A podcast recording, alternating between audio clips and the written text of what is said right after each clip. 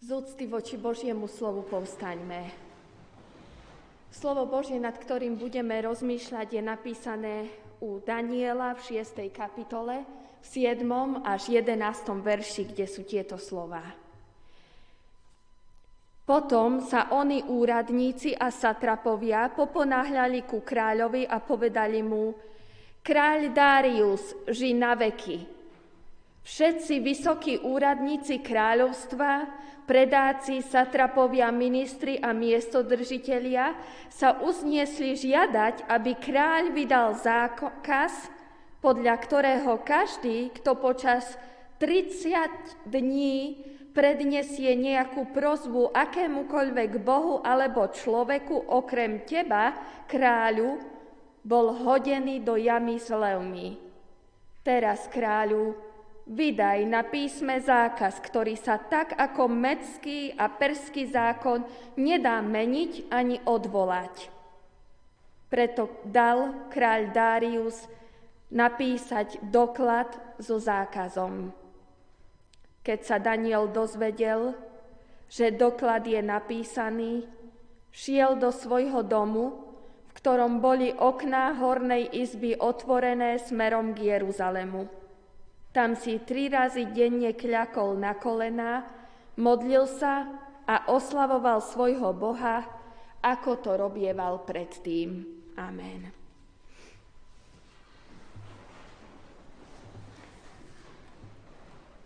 Bratia sestry, príbeh Daniela je nám veľmi dobre známy. Daniel bol už ako malý chlapec odvlečený do babylonského zajatia. Bol vytrhnutý z kruhu svojej rodiny, v ktorej vyrástal, z prostredia, ktoré mu bolo blízke a ktoré uctievalo jediného hospodina, pána Boha. Prišiel do úplne cudzieho prostredia, kde ľudia neverili v pána Boha a uctievali modly. No Daniel statočne aj v tom cudzom prostredí neprestáva Bohu dôverovať a jeho viera je veľmi osobná a živá. A nedáva sa strhnúť dávom ani vtedy, keď to nie je pre ňoho výhodné. Neraz sa, milí bratia, milé sestry, cítime so svojou vierou v tomto svete, s názormi a životným presvedčením, podľa ktorého sa snažíme žiť, možno menej cenný, možno nepochopený, možno ako taký cudzí, presne ako Daniel. Veľakrát nás naše okolie považuje dokonca za spiatočníckých alebo menej inteligentných. Ak si možno jediným človekom, ktorý túži nasledovať pána Ježiša za každých okolností, ak si jediný alebo jediná, komu Duch Svetý otvoril srdce pre väčnosť, pre Božie kráľovstvo, tak ťa chcem dnes povzbudiť. Nie si sám, nie si sama. Milióny kresťanov žijúcich v dnešnom svete sa denne spolieha na presne toho istého neviditeľného, nadprirodzeného Boha, ktorý má v rukách celý vesmír.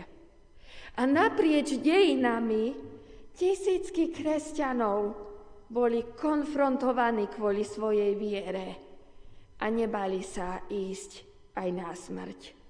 Pretože boli presvedčení, že to má zmysel. Že to, čo mu veria, jednoducho stojí za to a že to má väčšiu hodnotu ako tento život. My veľakrát máme takú tendenciu uzatvárať sa do našich spoločenstiev a nebudovať možno priateľstva, nebudovať vzťahy s ľuďmi, ktorí sú neveriaci. Vyhýbame sa tomu práve kvôli tomu, že, sa, že si chceme zachovať akú takú tvár. Ale Božím zámerom s každým jedným z nás je, aby naša viera bola tak povediac na obdiv.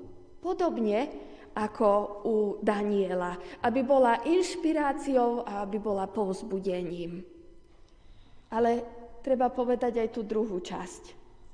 Že tvoju a moju vieru je vidno vtedy, keď si pod tlakom. Keď si vystavený konfrontácii. Vtedy, keď nezaprieš, ale zachováš sa správne v situácii, ktorá je veľmi ťažká, ktorá na teba dolieha. Pod tlakom totižto tá naša viera ide von z nášho srdca. A buď tam je, alebo tam nie je. Sám Luther hovorí, že viera je činná skrze lásku. Teda vieru musí byť vidno. A tak dnes by som chcela, aby sme si povedali, že ako obstať pod tlakom. Ako nepodľahnuť vplyvu neveriaceho sveta a zachovať si postoj veriaceho človeka. Ako napríklad zvládnuť také situácie, ktoré sú veľmi náročné, ktorých sa cítim veľmi nepríjemné. Keď sa nám napríklad uh, kopí robota v zamestnaní tým, ktorí ešte pracujeme, keď od nás žiadajú maximum, keď možno deti nezvládajú školu, keď možno vnímame naozaj nepochopenie zo strany ľudí, ktorí žijú okolo nás. Keď sa cítime nepohodlne alebo nie sme vo svojom prostredí, možno v nemocnici, možno sme práve chorí alebo nejako obmedzení chorobami. Alebo dokonca, keď sme tlačení urobiť niečo, čo nie je správne, čo sa Pánu Bohu nepáči. Môžeme sa učiť od Daniela. Prvá vec je, že stanov si čas a miesto na stretnutie so svojim Bohom. Nech modlitba bude tvojim každodenným rituálom. Presne toto urobil Daniel. Ako veriacemu človeku si ho veriaceho človeka si ho veľmi obľúbil kráľ Darius a naozaj sa mu v mnohých oblastiach darilo. Čítame o ňom, že kráľ ustanovil troch vysokých úradníkov, z ktorých jedným bol Daniel, aby im satrapovia vydávali počet a kráľ neutrpel škodu. Daniel vynikal nad vysokými úradníkmi a satrapmi lebo mimoriadný duch prebýval v ňom. A kráľ zamýšľal postaviť ho nad celú ríšu. Kde je úspech, kde je priazeň, tam je aj žiarlivosť a zlo a neprajnosť. A vysokí úradníci rozmýšľajú nad tým, ako Daniela zničiť. Daniel vo svojom úspechu a priazni kráľa neprestáva uctievať Pána Boha.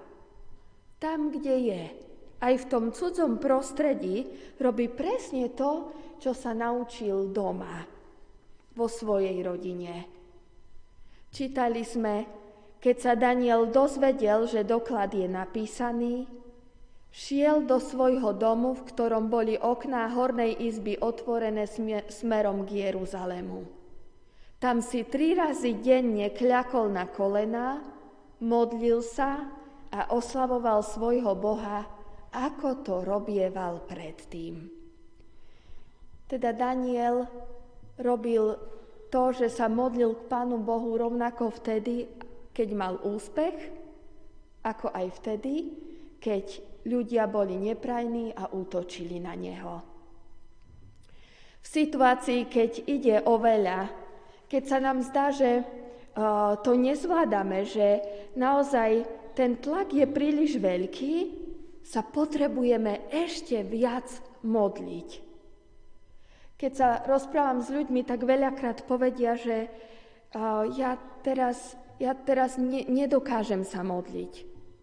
Mňa to príliš bolí, to zranenie, ktoré si nesiem v srdci.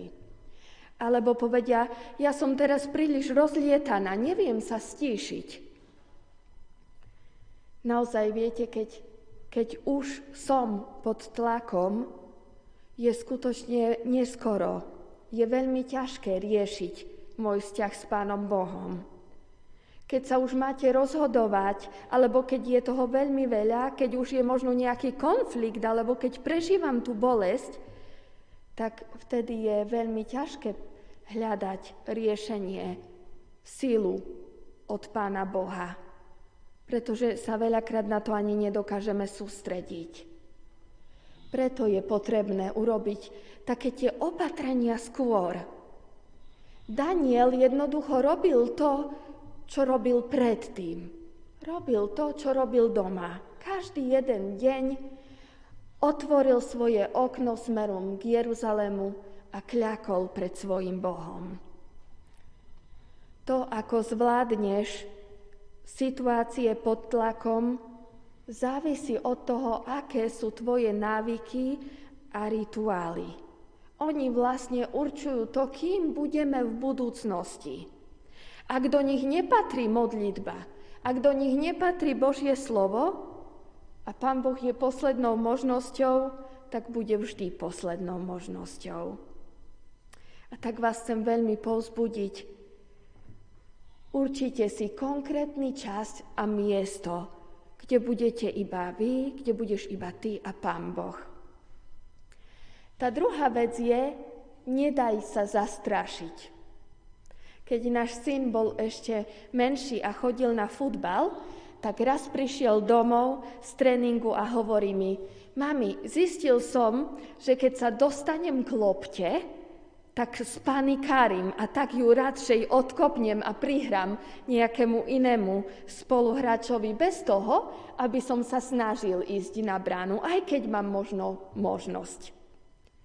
A, a to mi presne povedal aj tréner, že keď máš loptu, tak nepanikár a nesnaž sa jej rýchlo zbaviť. A napadlo mi, že presne tak sa správame aj v duchovnom živote. Situácie, keď môžeme svedčiť, sú ako keby nám práve niekto prihral loptu. A ľudia, okolnosti, tá samotná situácia, to sa nás pýta, čo teraz? Čo teraz? Ako sa zachováš? Povieš, že ti Pán Boh pomáha. Povieš, že On je s tebou v úvodzovkách vystrelíš na tú bránku, povieš o hospodinovi, alebo zachováš sa čestne. Prihrali ti a čakajú, čo bude.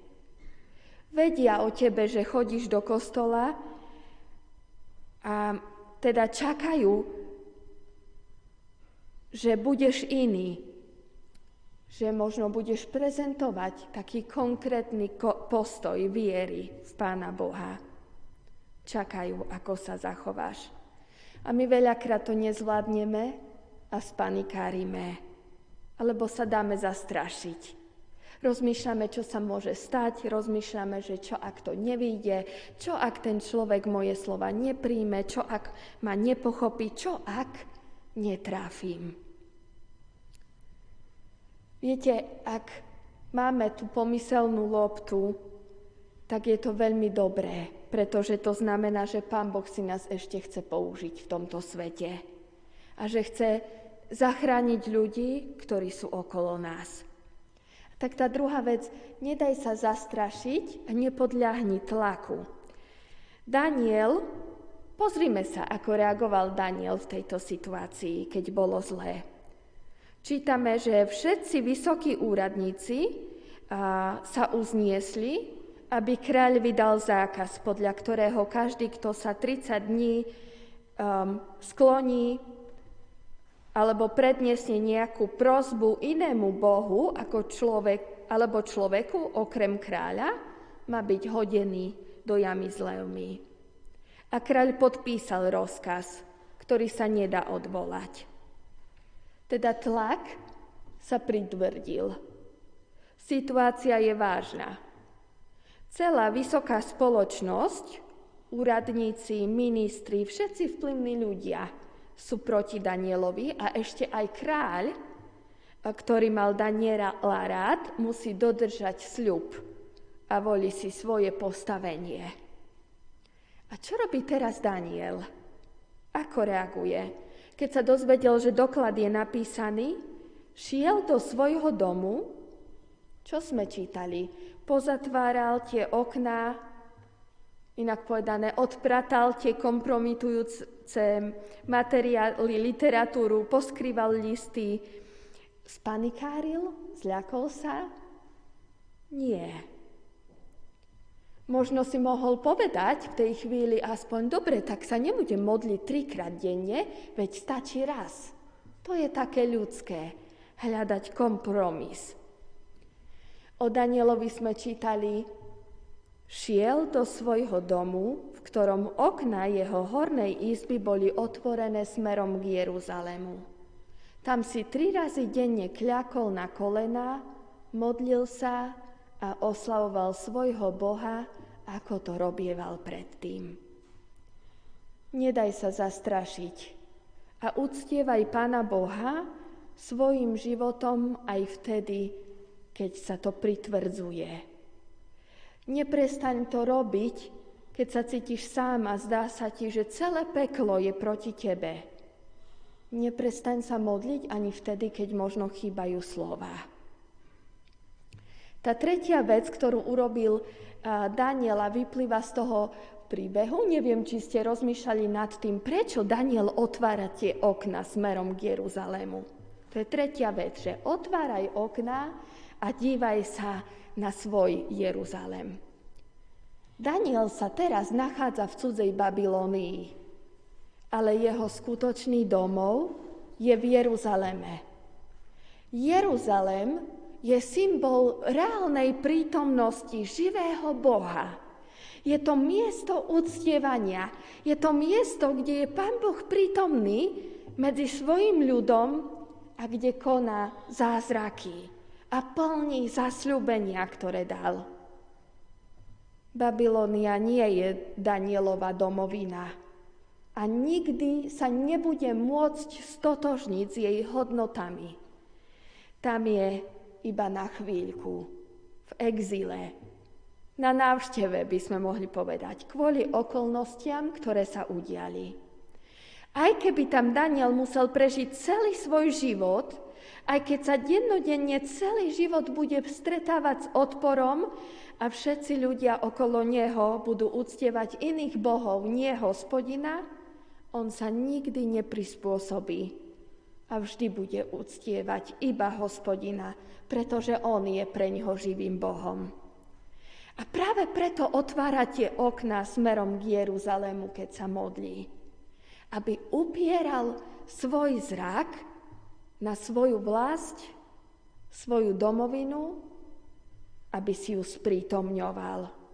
Aby mal pred očami to Božie konanie uprostred svojho ľudu, aby mal pred očami, tak povediať, to spoločenstvo, a aby si pripomínal, že tamto niekde v diaľke je jeho budúcnosť, že tam v diaľke, nie tu, je jeho domov.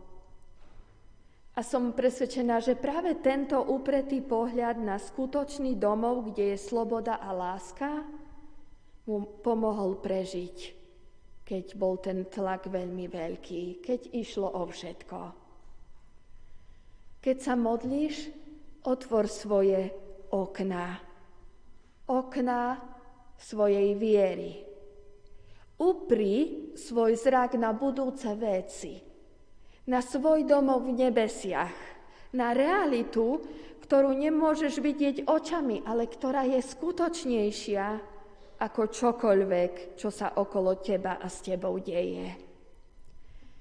Teda pre zopakovanie, pravidelne sa stretávaj s Bohom na modlitbe, urči si preto miesto a čas. Nepanikár a nepodľahni tláku, nedaj sa zastrašiť. Otvor okno a dívaj sa na ten svoj Jeruzalem. A štvrtá vec, veľmi jednoduchá, oslavuj Boha. Je napísané, že Daniel oslavoval Boha aj v tejto náročnej situácii. Oslavuj Boha bez ohľadu na to, čo sa deje a dokonca bez ohľadu na to, aké sú tvoje emócie. Daniel to tiež robí. oslavuje Boha vtedy, keď je zlé. Keď oslavujeme Pána Boha, deje sa niečo, čo nemôžeme vidieť očami.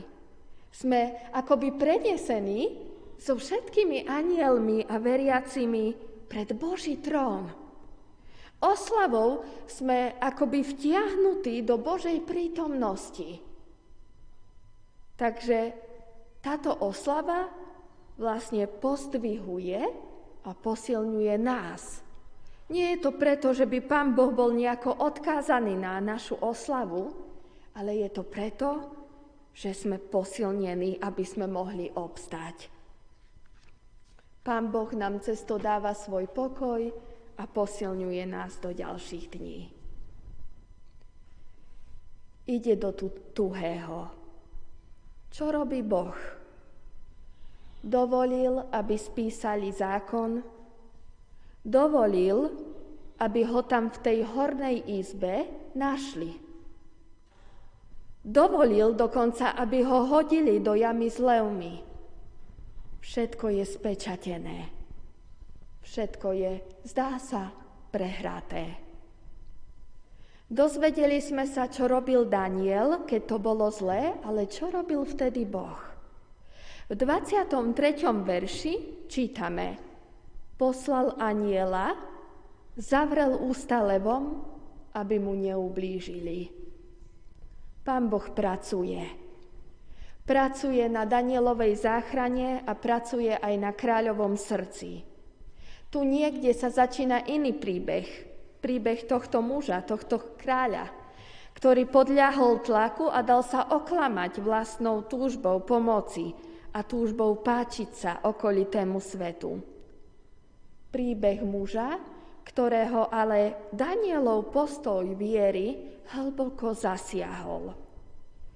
O tom mužovi čítame, že sa postil, nespal a ráno sa beží presvedčiť, čo je s Danielom. Pán Boh teda pracuje na jeho srdci a príbeh končí víťazstvom. Božím víťazstvom. Kráľ nakoniec vyznáva, nech sa v celom obvode môjho kráľovstva ľudia trasú a boja Danielovho Boha, lebo on je živý Boh a ostáva na veky. Jeho kráľovstvo nezahynie a jeho vláda nemá konca. Zachraňuje a oslobodzuje, robí znamenia a divy na nebi aj na zemi. On zachránil Daniela z moci levou. Amen. Modlíme sa. Ďakujem ti, nebeský Otec, za výsadu rozprávať sa s Tebou. Ďakujem, že každý deň máš čo povedať do toho, čím žijeme a túžiš nás na modlitbe posilniť tak, aby sme zvládli aj náročné situácie, keď sme pod tlakom. Aby sme potom tak, takýmto spôsobom svedčili o Tebe a Tvojej veľkej láske. Prosím ťa, zmiluj sa nad nami a odpúsť že na Teba často zabúdame, že si neraz našou poslednou možnosťou, že veľakrát poľavujeme v modlitbách. Prosíme ťa, hovor k nám tak, aby sme Ti rozumeli. Posilni nás, Duchu Svetý, nech sme soľou zeme a svetlou sveta. Amen. Príjmite požehnanie. Milosť nášho Pána Ježiša Krista, dar a prítomnosť Ducha Svetého a Božia láska, nech je a zostáva so všetkými vami odteraz až na veky vekov. Amen.